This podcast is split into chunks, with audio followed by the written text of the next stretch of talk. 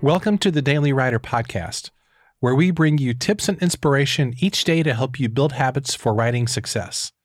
For more resources, including your free Daily Writer Starter Kit, visit dailywriterlife.com. Today we're continuing our Clear the Clutter series, and this is the second to last entry in this series. We've got one more to go, and I really appreciate you hanging in there with me.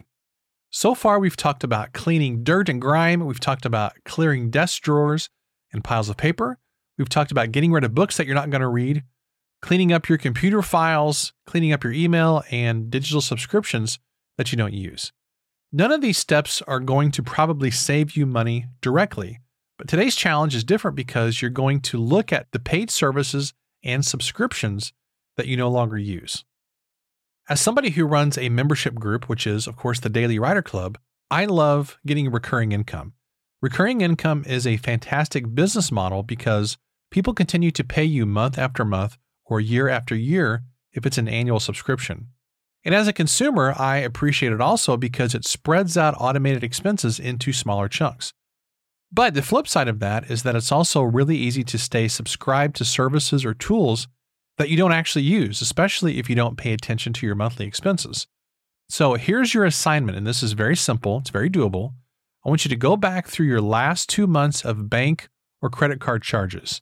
And if you have a business checking account or credit card, do it for both business and for personal. I want you to make a list of any recurring subscriptions or services that you don't use and then either cancel those or see if you can get a cheaper version if it's something that you still want to keep. This goes for magazine subscriptions, streaming services, professional memberships, digital tools and apps, you name it. And I want you to look at everything that you're spending money on. Pretend that you are going into a meeting where you have to justify all those expenses to your boss. And if you can't justify that expense in your own mind, if you feel like, you know, if you're going to a meeting and the boss is going to say, why are you spending money on this? And you can't really justify it to him or her, then it's probably something that needs to go. So, in going through this exercise myself just a few weeks ago, I actually canceled four items. These were these were the four that I could think of. I think I did actually more than this, but these are the ones that I could think of sort of quickly. Number one was an $8 a month subscription to a writing group membership. It's a great group. I just wasn't really using it. Number two was a $50 a month subscription to a writing resource that I wasn't using. Number three was a $15 a month subscription to a streaming service, one of the, you know, 850 streaming services that are out there these days. And number four was a $99 a year subscription to a mind mapping app that I had actually purchased for a client project over a year ago. The client wanted me to buy this app because they had a bunch of stuff in this app that I needed. I bought it and I just forgot that I had subscribed to it. It's really easy to do, by the way, with those year subscriptions. You subscribe to something on an annual basis, then they charge you again the next year and you totally have forgotten about it. So make a list somewhere of those annual subscriptions. That's really helpful.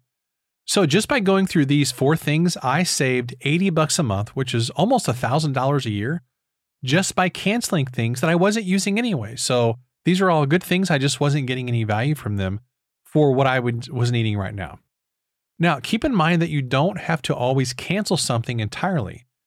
Oftentimes, when you try to cancel a subscription service of some kind, you can get a discount. And we've all been through this where you try to cancel something and then they'll say, oh, we'll give you 30% off if you stay, or you know, you'll get it a certain percentage off for a certain length of time or whatever it is. Or if you just contact the the service or the app's customer support or customer service and get a discount, they'll give it to you as well oftentimes. Now, likewise, you can often downgrade a subscription to a lower tier if you still want to keep it, but you don't really need the version that you're currently using or you don't need as much of it. So all these are these are pretty basic tips really for reducing expenses and this really isn't a finance podcast, but the reality is that finances have a lot to do with your success in life. They have a lot to do with what options you have. And money determines a lot of things in life. Um, maybe determines most things in life in terms of what kind of a car we drive, where we can live, what kind of vacations we can take, what we can invest in with our business, who we can hire, how much we can spend on a book launch, and many, many, many different kinds of things that are related directly and indirectly to your writing and your writing business. Writing isn't just about the words and the content. If you want to have a writing business, you've got to think like a business owner, and you can easily give yourself a raise if you cancel services and subscriptions that you're not using. I would encourage you to be ruthless with this. If you're not using something, don't continue paying for it.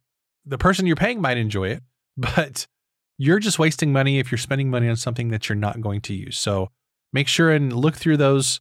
In fact, here's today's challenge make sure and look through those past two months worth of bank or credit card statements and make a list of the subscriptions and services that you're not using, then cancel those and downgrade those.